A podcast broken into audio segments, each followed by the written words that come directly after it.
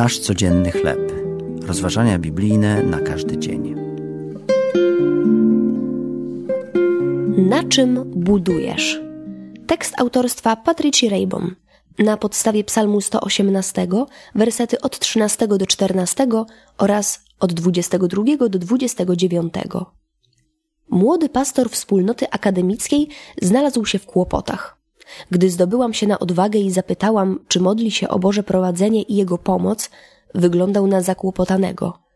Wyznał mi otwarcie ze smutkiem w głosie: Nie jestem pewien, czy jeszcze wierzę w modlitwę i w to, że Bóg nas słucha. Tylko popatrz, jak wygląda świat. Jako młody lider budował swoją posługę na własnych siłach i niestety odnosił porażki. Dlaczego? Ponieważ odrzucił Boga. Jezus, kamień węgielny Kościoła, zawsze był odrzucany, a zaczęło się to od jego własnego narodu. Wielu ludzi odrzuca go również i dzisiaj, usiłując budować własne życie, pracę, a nawet Kościół na słabym fundamencie, na własnych planach, marzeniach i innych zawodnych podstawach.